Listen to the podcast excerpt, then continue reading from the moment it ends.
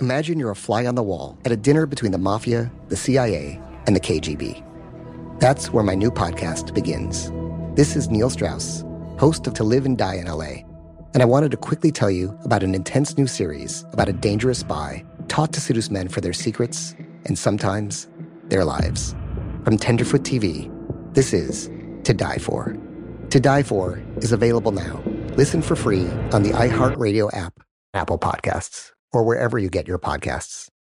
I'm Diosa. And I'm Mala. We're the creators of Locatora Radio, a radiophonic novela, which is a fancy way of saying a, podcast. Welcome to Locatora Radio Season 9 Love, Love at, First listen. listen. This season, we're falling in love with podcasting all over again. With new segments, correspondence, and a new sound. Listen to Locatora Radio as part of the My Cultura Podcast Network, available on the iHeartRadio app, Apple Podcasts, or wherever you get your podcasts. I used to have so many men how this beguiling woman in her 50s she looked like a million bucks. scams a bunch of famous athletes out of untold fortunes. Nearly 10 million dollars was all gone. It's just unbelievable. Hide your money in your old rich man because she is on the prowl. Listen to queen of the con season 5 the athlete whisperer on the iheartradio app apple podcasts or wherever you get your podcasts. Hi everyone Sophia Bush here. Welcome to Work in Progress, where I talk to people who inspire me about how they got to where they are and where they think they're still going.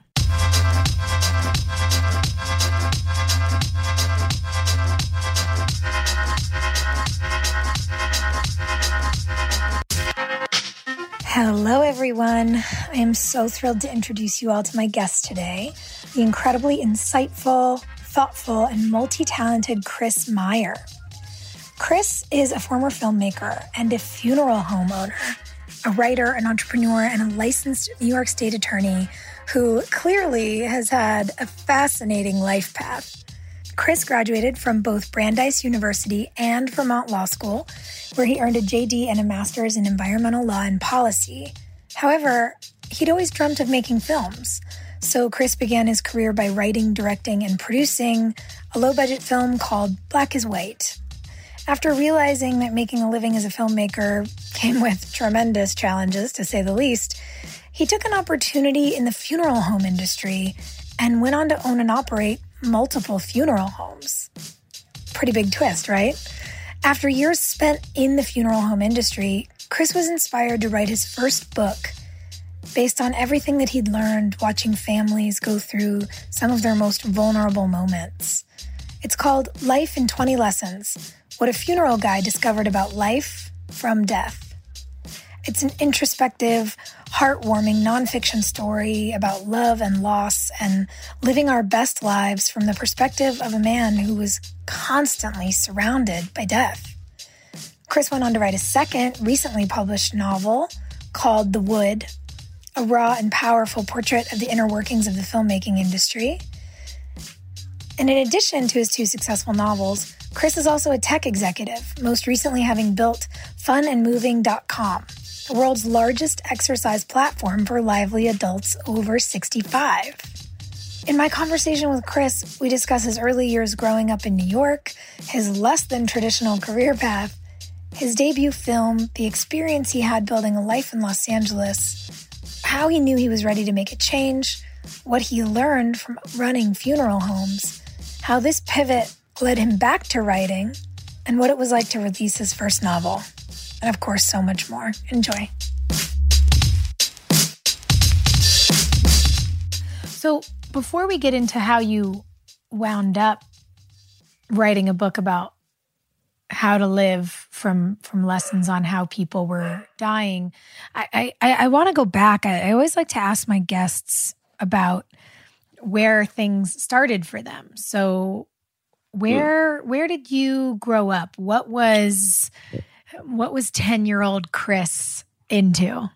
Yeah, so that's uh, I grew up in Westchester County, New York. Uh, uh, oddly enough, a town called Pleasantville, if you can believe that.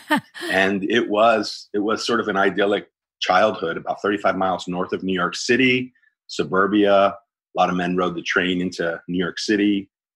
and 10 year old Chris just sports and loved. I was the youngest of three brothers and just loved my family, always have, and had a great mom and dad who, you know, just did the, the regular things like Little League and Boy Scouts and, and that kind of thing. So, very idyllic childhood.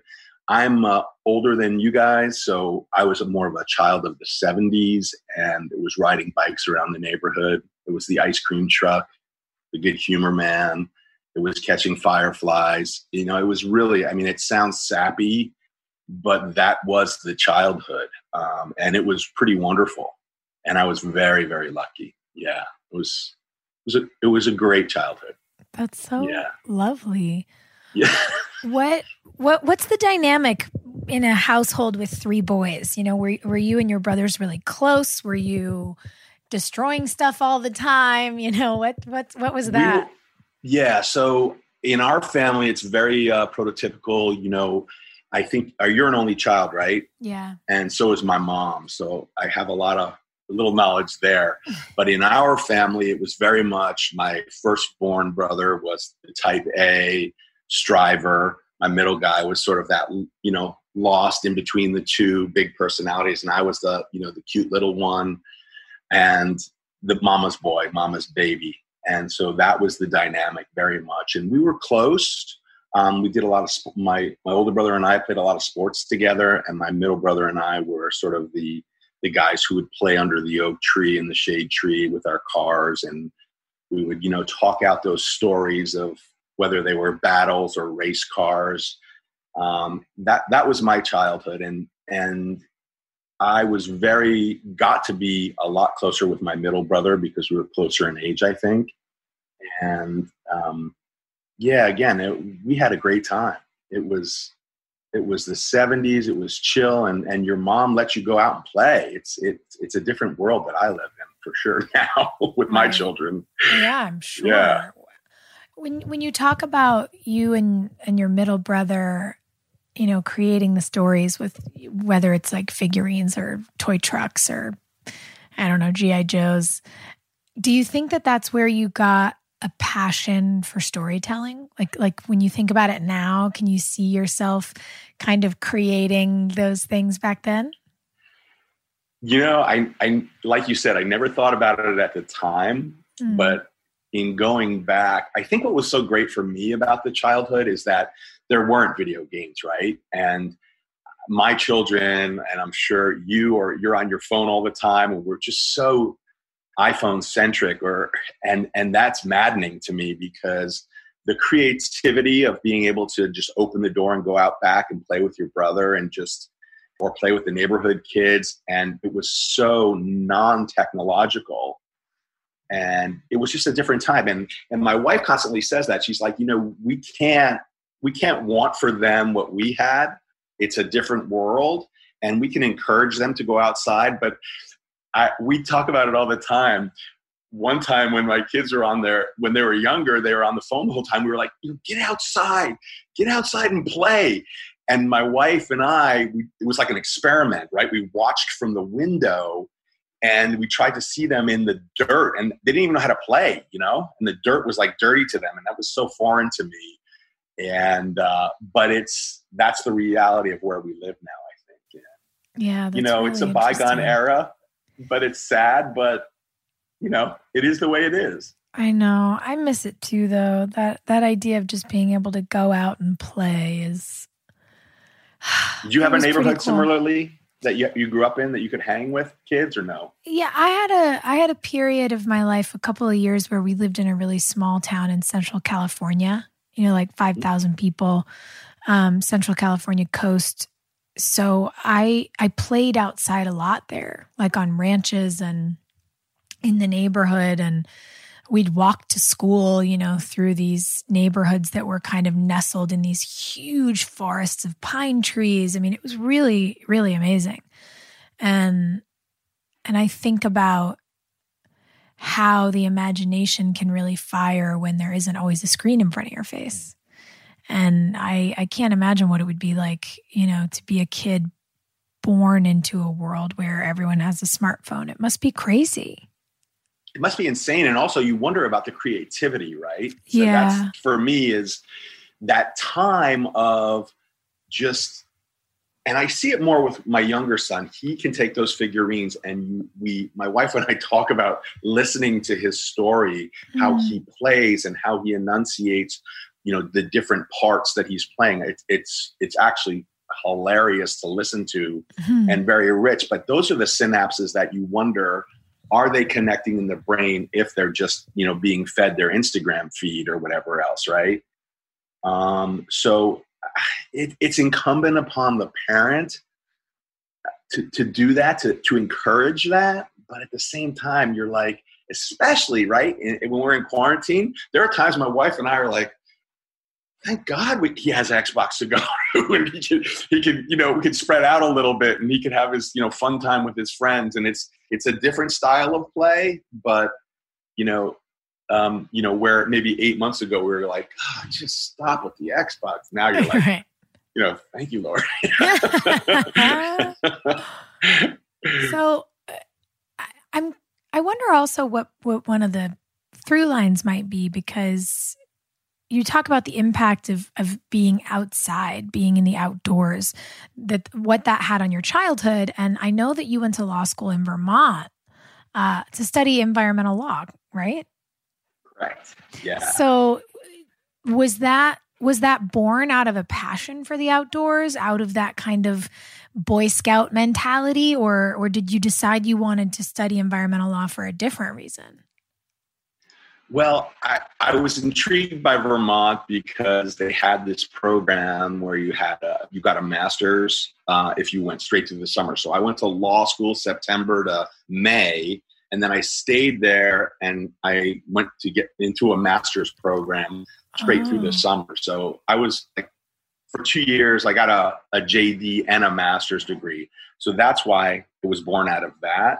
Um, Vermont was a, obviously a, a, wonderful place to go to law school. The ironic thing of it all in in uh, environmental law, the, the good paying jobs on the polluting side, right? You know, that's the thing. Like Exxon Mobil is trying to get right. I mean, but that's the truth, right? So I was working at the Superfund branch, Environmental Protection Agency in New York City, and you know a starting attorney in New York City at the Environmental Protection Agency is making thirty-five thousand dollars, and how do you live in New York on thirty? You know, but that that was the reality, and it was an unfortunate reality. Um, and I think that's what kind of drove me. I didn't know that I could be working for polluting, you know, or trying to get out of the Clean Water Act or all these great laws, and um, I think that was the genesis for me getting into some uh, the creativity of of uh, making a movie. And I made a low budget film in New York City um, called Black is White, which is on YouTube. And it was I flip flopped the races. I my African American actors played white people, and the white actors played the black people.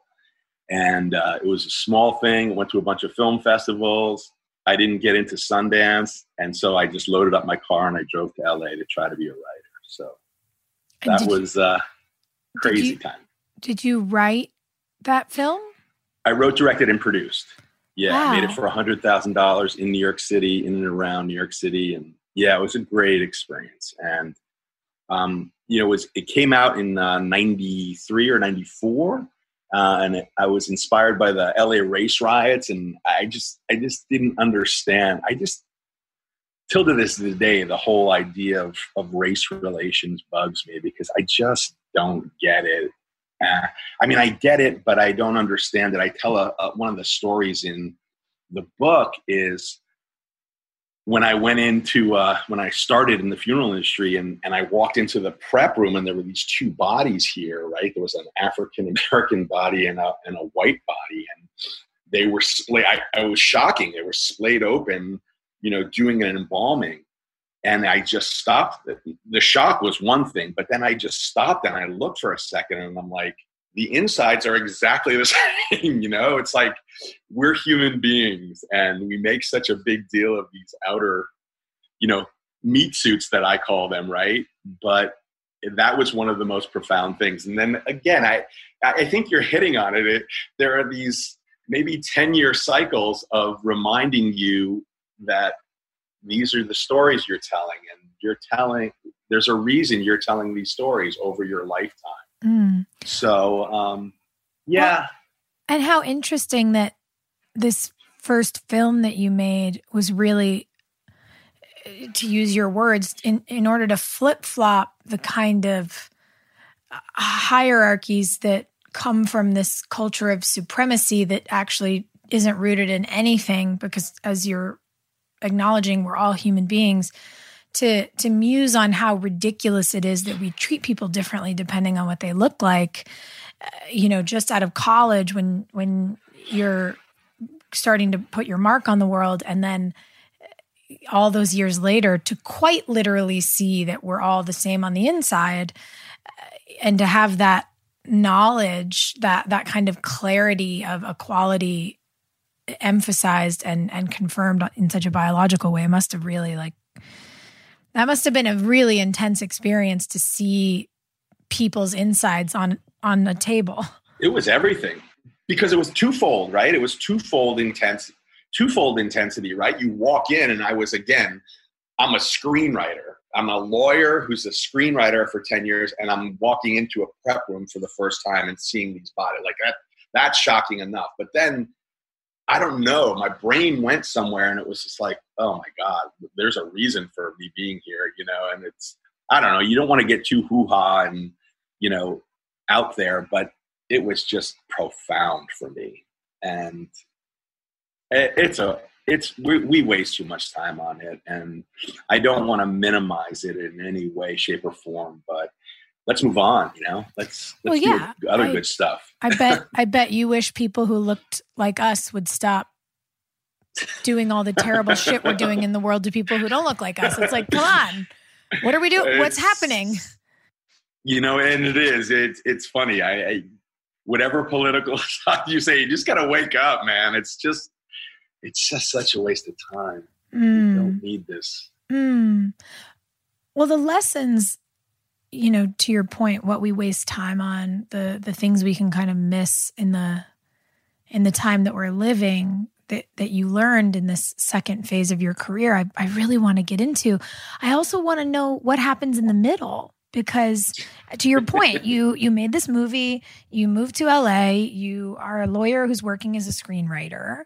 Uh, what are you writing? working working is a subjective uh, thing Well, there So, sure. yeah, yeah. okay i don't I mean trying to make it as a screenwriter but you spent 10 years here in la so right what was it that allowed you or or gave you the faith to make the switch and to come here and to try to do that and then what do you spend the next 10 years doing Yeah. So the only thing I can attribute it to, I have to say, it's got to be my parents, right? When they instilled in me, my father, uh, when I was a freshman in high school, I saw him leave a company, a steady job, and create uh, this massive company that turned out to be a massive company out of our our living room. You know, and I would be at night. There would be people coming over moonlighting and helping my father, and my father would obviously pay them to build this business. And I saw it that that kernel of an idea in his head sprout to something larger. And, I, and that's the only thing I can really think of that I saw my father had so much joy for what he did. He was a civil engineer, and I, I don't know if you know anything about civil engineers, but it's a really boring thing. It's about you know where a building goes and how many parking spaces and drainage. But I, I saw in him the joy that he had every day in doing it. And he wasn't a sports guy, but he loved it, and you could see the smile and the excitement on his face. And so I think that he gave me that kind of courage to say, just load up your car and go and just live the life that you want to live. And LA, as you know, I mean, I don't have to tell you, it, it's brutal. I mean, it's brutal without any connections. And um, I was just loving it. And I, I, I was very fortunate. I worked for a guy named Herb Ritts, who was probably one of the foremost fashion photographers before his untimely death. And he had a production company and i had a friend who was a production manager and hired me as just a grunt and so i got to you know i had a great job i would like pick up Helena Christensen at the Chateau Marmont in my little car and drive her to the set. You know, Cindy Crawford and you know, it was Danielle Kostova and I was a grunt on these shoots, these high fashion shoots, and it was great. I mean, I would make some money, then I could go write for a couple months, and I would live commercial to commercial. And uh, that was how I survived. Luckily, I got hired by Paramount Classics on the Paramount lot to do their Academy Award campaigns every fall season. So it was like October, November to um, you know February. They would try to push their films and send out screeners to all the AMPAS people, the Academy people, and that was another job. So there were just those those kind of fringe jobs that no one really knows about, um, but you can survive doing it, and that's how I survived. And you met your wife while you were in LA, correct? I did at a 80s night in uh, Santa Monica. Oh, you know? okay. She was dancing on the stage. Yes. And so that's uh we were there from from that night forward we've been together. Yeah. It was and it was funny because it was a blind date and she was from like she was working at some small university in like Corona. You know, out if you know LA, it's yeah. it's it's the Inland Empire and and it just was very happenstance. Um, hmm. But we just struck up a nice friendship, and you know, from there took it. So um, it it's a pretty it's a maddening place. I found LA to be quite maddening. I found it to be quite brutal in terms of trying to become a writer, and it's it's a it's a hard process. And to get a manager, and then to get an agent, and then to slowly get yourself in the door and write scripts. Um, it, it actually is the genesis for another book that I'm I'm writing about Hollywood and, and a, a romantic comedy set in Hollywood because I feel like the layperson who is in Iowa wants to really know how Hollywood works. And there's been a couple good films like The Player or Swimming with Sharks or certainly Entourage on the TV front. But uh, that to me is very intriguing right now. That's how cool. Hollywood works. Yeah. So you're out here, you're building a life, you're you're working in the industry and and you know, we all have to start doing grunt jobs that are brutal and that that I get, you know, you you you meet your now wife, you're making a life together. And then you decided to leave LA. When when was this and and why? Yeah, so that was pretty uh, we had my son, my first son and um, I think that was the the realization of many things. I had probably put off adulthood longer than most men could. um, I was in my late 30s, and you know, we. I remember running over to Cedar Sinai and, and doing all the, you know, mommy and daddy and me classes over there. And when he came out, I mean, it was just it was such a shock to my system to see the child and say, wow, you know, that was adulthood for me because then it was like, hey, yo, you got to start teaching me about all this and, and how, how am I going to grow up? And, you know, so that was the profound impact for me. And it was just, what do we do? Because I wasn't making it. My wife was working in Westwood and she was carrying us, but she said, I want to be a mom. And we had to make a decision. So that was a decision that that changed my life in so many ways. So what um, walk us through the decision. What what did you decide to do? Where did you go? Well, you know, it's funny because you're a screenwriter and you're like, wow, I've been out of law. I'm a licensed attorney in New York, but I was like, I don't want to be an attorney because I knew you it was going to be 24 7. I wanted to be a dad too. I wanted to be involved in this child's life. And so it was what are the options? Go back to New York near my family or go up north where her, her family was from. And she's like, I'd like to be near my family if that's okay. And I was like, yeah. And she had a, this, this is the crazy story. She had a friend who was a mortician who would be like at every family gathering. And mm. he would, he would just hound me and say, Chris, if you ever want to be in business, this business is so solid. There's always people dying and it, it's a great business. And I was like, you know, no, no, you know, just like you would look at, you know, someone like say that to you. And, and then honestly, when we had this, my son, I was like, I think that's the best option that I have right now.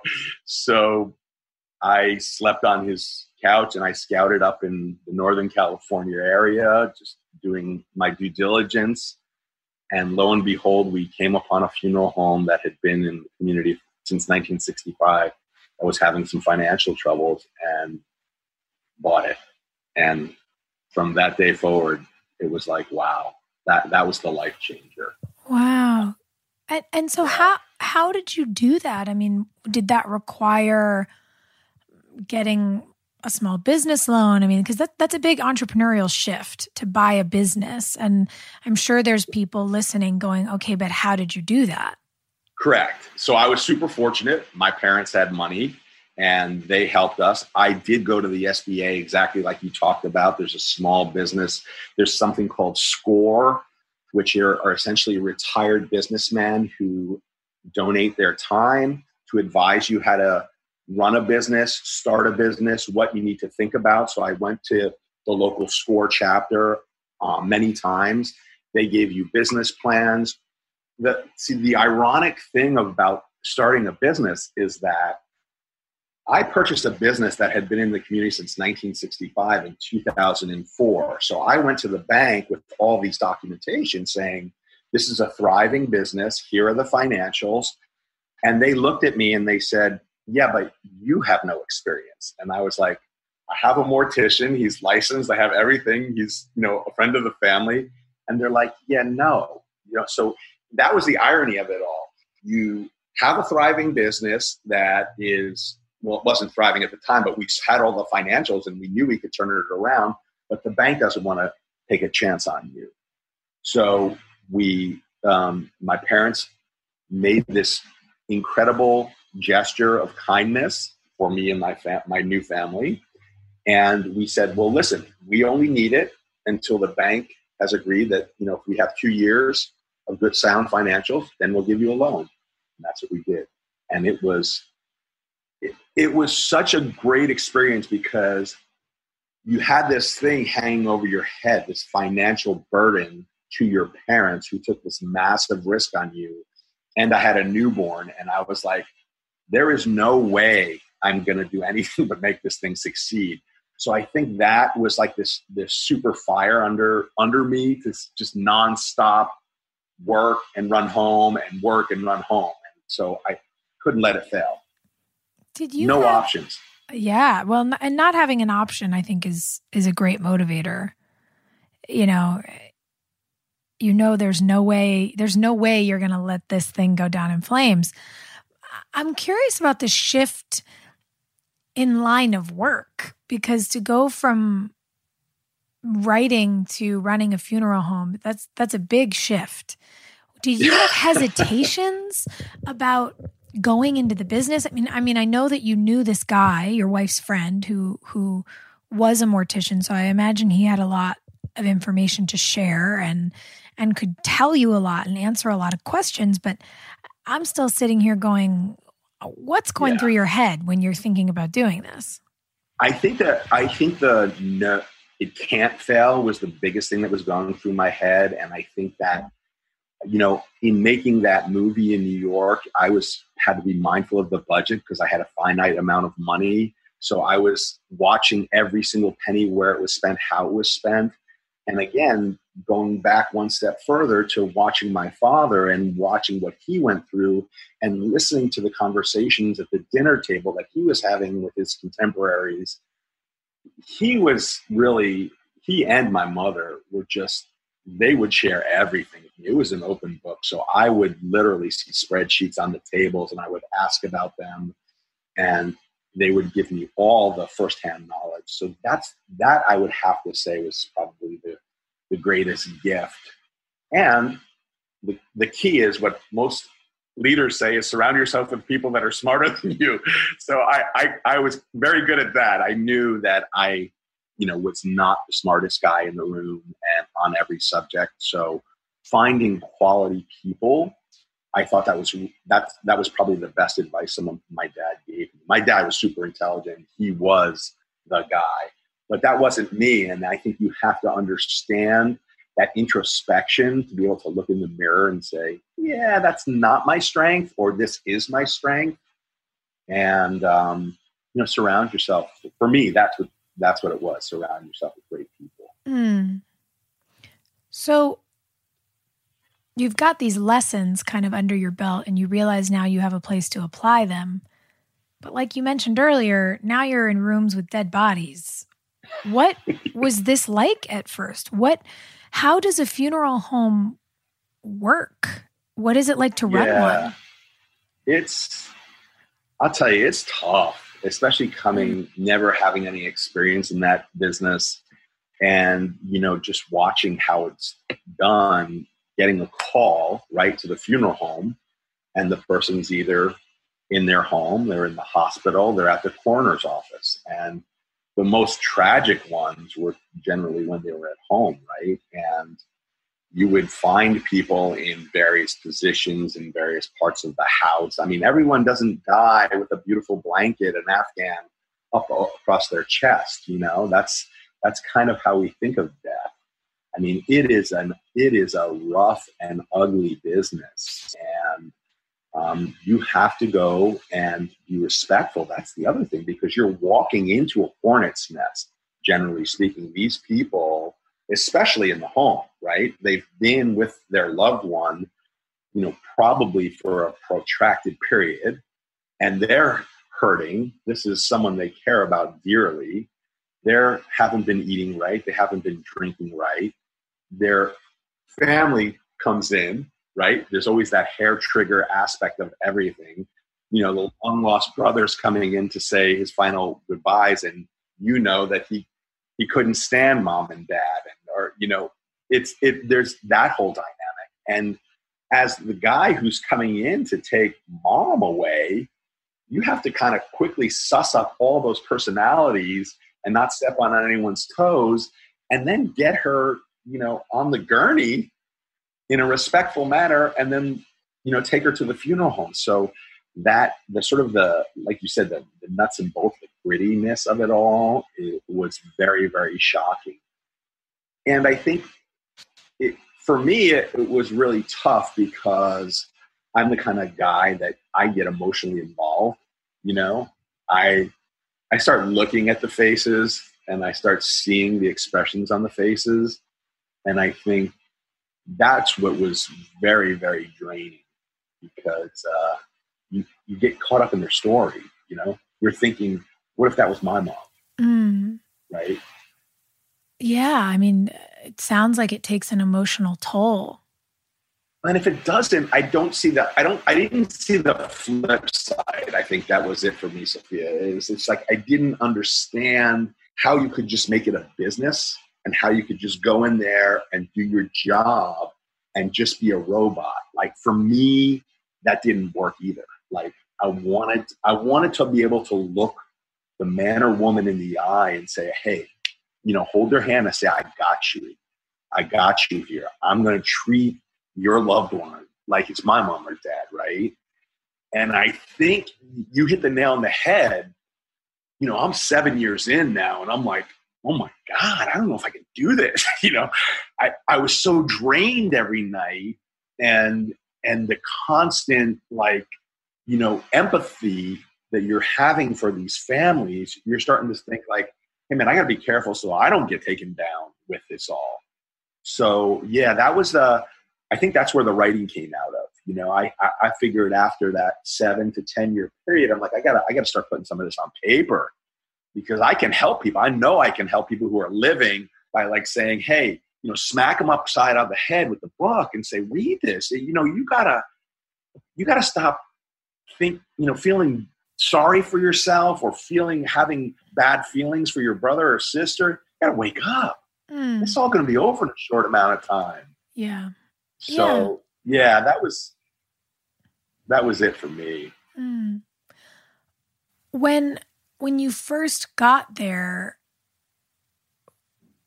and you know, you mention uh, it's emotional. It's it's hard to look at people who are losing their loved ones to to know how to move in those rooms with them to hold space for their experience to do that respectfully and then to to your earlier point about what you saw when you first walked into a prep room there's also like medically technical procedures involved here. It's it's yeah. a it's a physically brutal uh, business. Was it was it strange to witness those things to actually see how bodies have to be processed to right to see you know the the sort of space between the emotional experience of grief and then the and then the stuff that has to be done with what remains yeah and i think it's you know it's best that the layperson doesn't know anything about that because mm. the the behind the curtain stuff is, is not pretty you know and as you could imagine the preservation of a body or the dressing of a body and the care for a body after that sort of post-mortem period is brutal and there are professionals and i was not licensed and i did not do that portion of the prep and the embalming that is a, a very specific thing but witnessing it you know I, I i talk about there's two ways it could go right? In the funeral industry it's a very notorious heavy drinking industry to sort of dull sort of these emotions or you could do the opposite and get home and just be overjoyed. And i think for me i had this son to go home to and i was so overjoyed to share you know i knew what i left and i knew that this was a new beginning. And then we proceeded to have two more sons. So i think for me it, i call it sort of the grand reminder. It was i knew what my work was and it told me to go home and play with your kids and laugh and try to coach everything that they did and be at school. And when they had something in the day take the time to do it. It was that's what was so profound for me it was that reminder that hey chris go you know, this work will be here we have qualified people who, who can run this place while you're not here for an hour going to your child's school and it was great. I mean, I literally that that made me happy. Uh, so I, I took it as a positive. You know, just try to make it yeah work for me. Is there a point in hindsight that you look at where you realize you started looking at your life differently? That that you started uh, in the sure. face of grief, focusing on gratitude at home. Can can you see when that happened? Well, there are many instances, and I think they keep coming over and over again. But I think one of the most profound for me was a woman who lost her daughter in an auto accident. It was the craziest situation. She was a teenage girl, and she had a surviving uh, sister who they were like best friends. And she came into an arrangement one day with this other daughter, and they said, I have an unusual request. And I said, you know, what are you talking about? I mean, you know, in your, you're sitting, I know exactly. You're sitting there and you're like, oh, great, what's coming next? So she and her daughter proceed to tell you, we'd like to take her. And I said, what are you talking about? And she said, we would like to take her with us. We know you've picked her up and she's in the back with you. We want to take her in the car for one last ride around town to the old haunts with some of her friends. And I'm like, this lady's out of her mind, right? And so I went to the, the woman who runs the place and I said, Is this even legal? And she said, Absolutely. There's no preclusion for us to do that. And you can allow that. And I'm like, How is this even possible? So she proceeded with her daughter and a couple of friends to put her in the the bot. This is like weekend at Bernie's, right? I mean, I'm thinking Whoa. I call it weekend at Bernadette. And they drove to like where they used to drink beers down by the river. They even went to Mickey D's through the drive through. So she comes back, you know, an hour later, all the friends there, and she's coming down off a high. They're all giggling and they're they're it's it was almost like this frenzied kind of giggle. And I was just like, I can't believe I even witnessed this or allowed this. And the friends leave, and I'm looking at the mom, and I'm like, "Are you okay?" And and she's like, "No." And I said, "What's up?" And she's like, "I need to see her. And can I can I stay and see her?" And so you know, we do that all the time. We put her the the decedent in a side room, and they sit, and you close the door, and they just have some nice quiet time. And I had work to do in the back, so I went in the back, and I was doing sort of the business paying of the bills in the back. And it was about two hours later, and I'm like, I've got to go home. Now it's six thirty, seven o'clock, and I'm ready to go.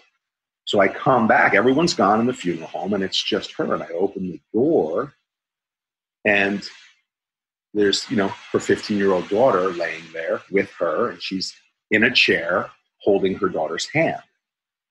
And she looked, turned and looked at me. She goes, she's like, I have to go, right? And I said, Well, it's, it's closing time. And she's, and I looked her in the eye, and in that instant, I knew it, it wasn't over for her, right? And I said, You know, would you like to stay? And she said, Are you kidding me? And I said, No. And I took the key off my keychain and I gave it to her and I said, I'll lock up. You can stay all night if you want and just leave the key in the outside mailbox. So obviously I went home that night. My little boy's there and I'm, you know, tucking him in, obviously holding him a little extra tight tonight and rubbing his head. And I went back the next morning and she was there. And I went in and, I said, Are you okay? And she was still there. And, you know, she got up and she gave me a hug and she said, You're a good man, and, and left. But I always think about that time, the, the critical time for me is when that loved one says goodbye to, for the last time, right? This is the last time she will see her daughter. She is dead, but she will not see her again. What does that moment feel like? How can you, as a businessman, quote unquote, rush someone out in that moment, right?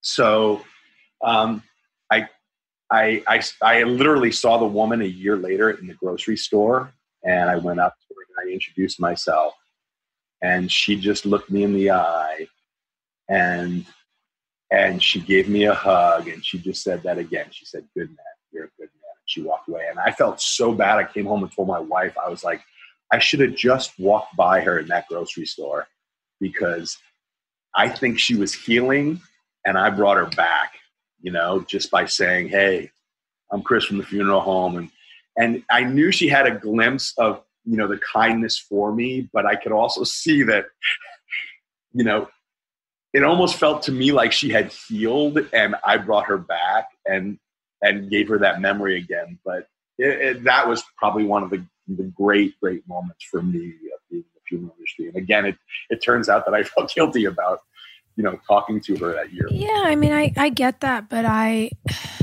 you know i've i've never experienced what that woman did but what i will say is when i've experienced grief the grief doesn't go away. I, I can't imagine that that woman's going to heal from that per se but i can imagine that the fact that you never forgot her was meaningful to her because really so. you know that that has to mean that you never forgot her daughter. And and i i can't imagine what would be more comforting you know for someone who is walking around you know forever missing a piece of her heart. I i i think that you know sometimes having those things recognized sure is painful but not because the recognition is painful it's it's painful because the loss was painful and yeah, I don't know. I, and I you, think you said it. You said it. It's it's so true because I you were talking about grief and you're saying the grief doesn't go away, right? Mm-hmm. And I think we think that as a society is that when the death happens, there, you know, you could re- read a book and and you know, oh, my grief is going to be gone in six months or yeah, eight months or not. like that. You know, it doesn't work that way, and and that's I had a, I was very fortunate. My mother's, I told you, was an only child, and, and she had a father who lost his wife very early, and he and I grew up together and were best friends. And that's exactly it. That grief, that love that I had for him never goes away. And it's odd how it comes to you. And and mm-hmm. again, I, I heard your your thing about nature. For me, it comes to me in nature. I go on these early morning walks and mm. there are mm. trees around and i know he grew up in a sawmill in germany and and trees mm. were everything to him and i feel that you know i feel him and the and it's like it's almost like a i don't know it comes in in your chest and you're just like wow mm. that reminder but i don't think the grief the grief for me i miss him but it's like it's an honoring. I I mm. see it as a, hey man, I'm I'm with you still, you know, Yeah. and I like that. I really like that. That's the way I want to think of the grief. The early mm. grief is tough though. Any way you slice it, it's, yeah. Of course. it takes time. Yeah. I wonder if part of the reason it's so tough, I mean, obviously loss is tremendously painful. And and yet I'm struck by the reality that death is something that touches everyone. You know, you when when you were talking about your book, it, it, there's a practical thing we have to say, which is we're all going to die. But we have such a hard time as a society talking about it, knowing what to say to people who are going through it. Do you feel after all these years of holding the space that you do, do you do you have hunches? You know, why why do you think it's so hard for us to open up about it, to talk about it? I think as a society, we have a hard time with emotions. And I think, especially from a male perspective, you know, you're supposed to be this strong, you know, not show anything. I just, I don't buy into that. It's, it's very similar to what you and I just spoke about when we were talking about race. I, I think it's tough to talk about death because it's so darn permanent. And I think that, you know, uh, that's why for me writing about something and spinning it to the positive and having the appreciation is so necessary.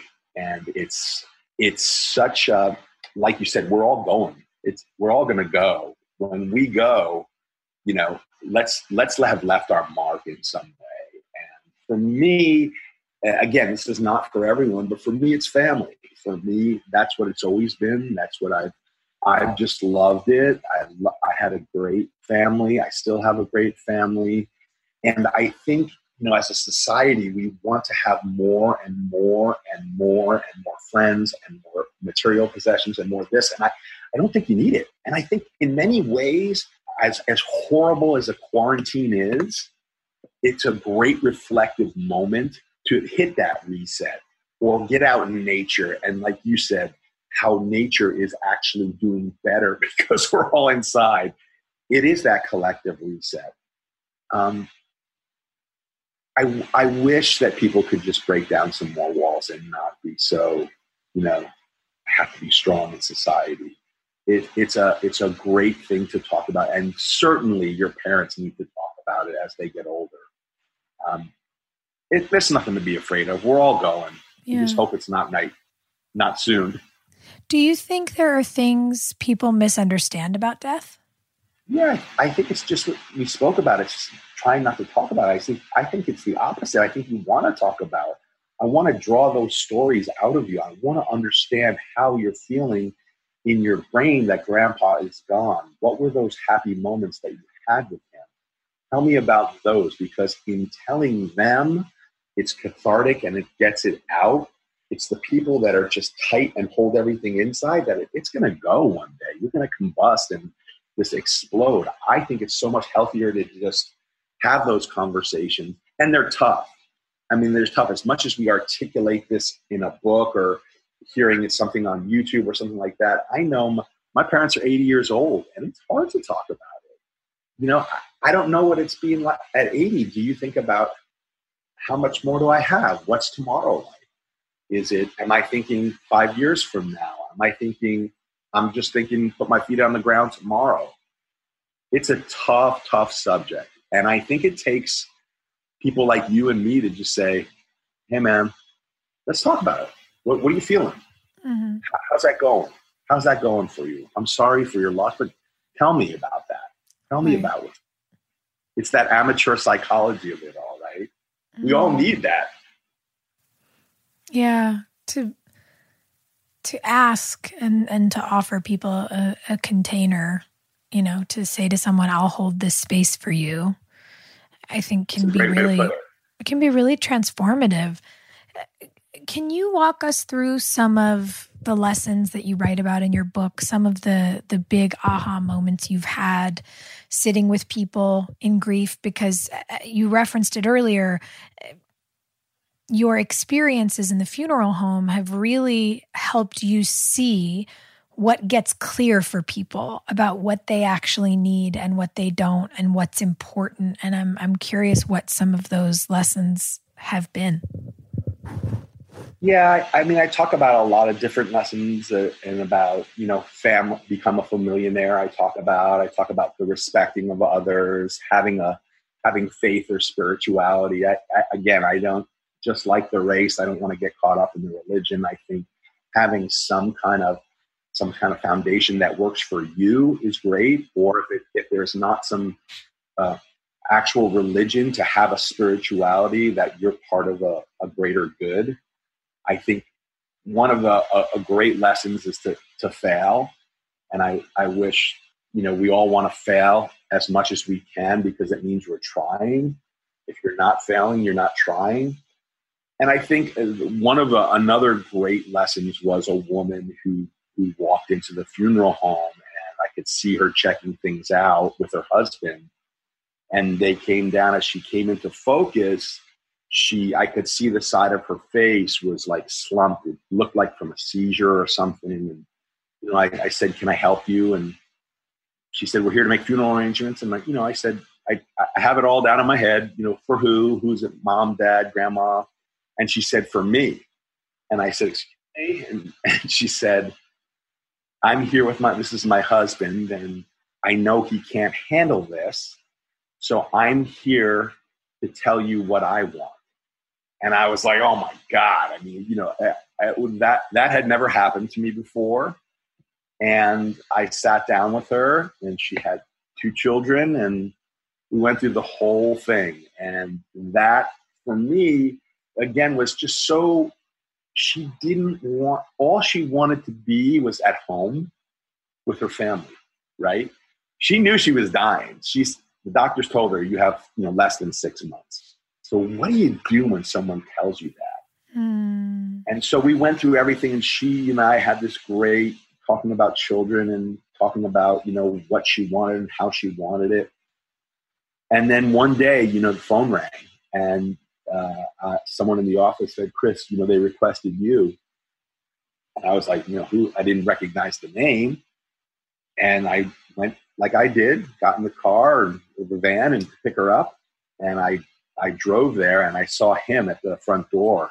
And he was, her husband was crying and he saw me and he gave me a big hug. And, and I walked in to that living room and I saw in the living room, she was on a hospital bed with Afghan pictures of the kids and you know Gatorade bottles and and and stuffed animals and you could just see how much love was in the home and it was not a fancy home was very modest and and it just struck me because she had told me six months ago exactly how she wanted to go and she did it right and and it was just, again, one of those heartfelt moments where you're like, I, can't believe this. I, I can't believe that I'm here. She was this living person describing exactly what she wanted six months ago. And now I'm here to, to take her. And th- that was, that was just, uh, it was just a, again, in retrospect, it was probably one of the greater moments of reminders for me in learning about death. But it was so really sad, you know, you, to see someone living and then know them when they're living. Usually it's just go get the call, go pick up the body, and you have no connection? And this this was very different. And I think another uh, piggybacking on that was, you know, I talked a lot about, you know, when you go home, you have these these moments and one of my middle son you know i have this uh, routine of tucking the boys in and you know you have to go through each one of them. My wife laughs at me. She's like i don't know how you do this you know 15 20 minutes with every child every night. And i was like you know what's better than that? So in those moments you know they they're relaxing for their day. And and I sat down with my middle guy, and he said to me, just out of the, the freaking blue one day, he's like, Daddy, what happens when you die? And then, you know, you're like, oh man, where am I going with this? I mean, I'm in the business I deal with this every day, and my son, you know, obviously has artic- articulated like, what, what? Tell me what happens. And so I just went into this, you know, what I believe, you know, my my story, and I talked about my grandfather who had passed, and how there is, I I believe in a heaven, and that we go there, and and it's this great grand place, and and then he turns to me and he goes, you know, but Dad, how am I going to find you? It sounds like a really big place. And I, you know, I'm in tears at that point. I, I went in and I talked to my, my wife and she's like, why are you crying? I'm like, I just had the, the most epic conversation with a seven year old that you could ever imagine. I mean, and so you have i have those moments and especially in retrospect they become you become like wow that's that's pretty that was pretty special and and the gift i say of of being in this funeral business it it came back a millionfold right there in that just in that one instance you know so there are those i think it's just you know that the message of time you know we that's the one thing you can't get more of, right? And I think you hear that a lot. But when you're in the funeral business and when the families are saying, hey man, Chris, go home, take the time, go home and be with your children.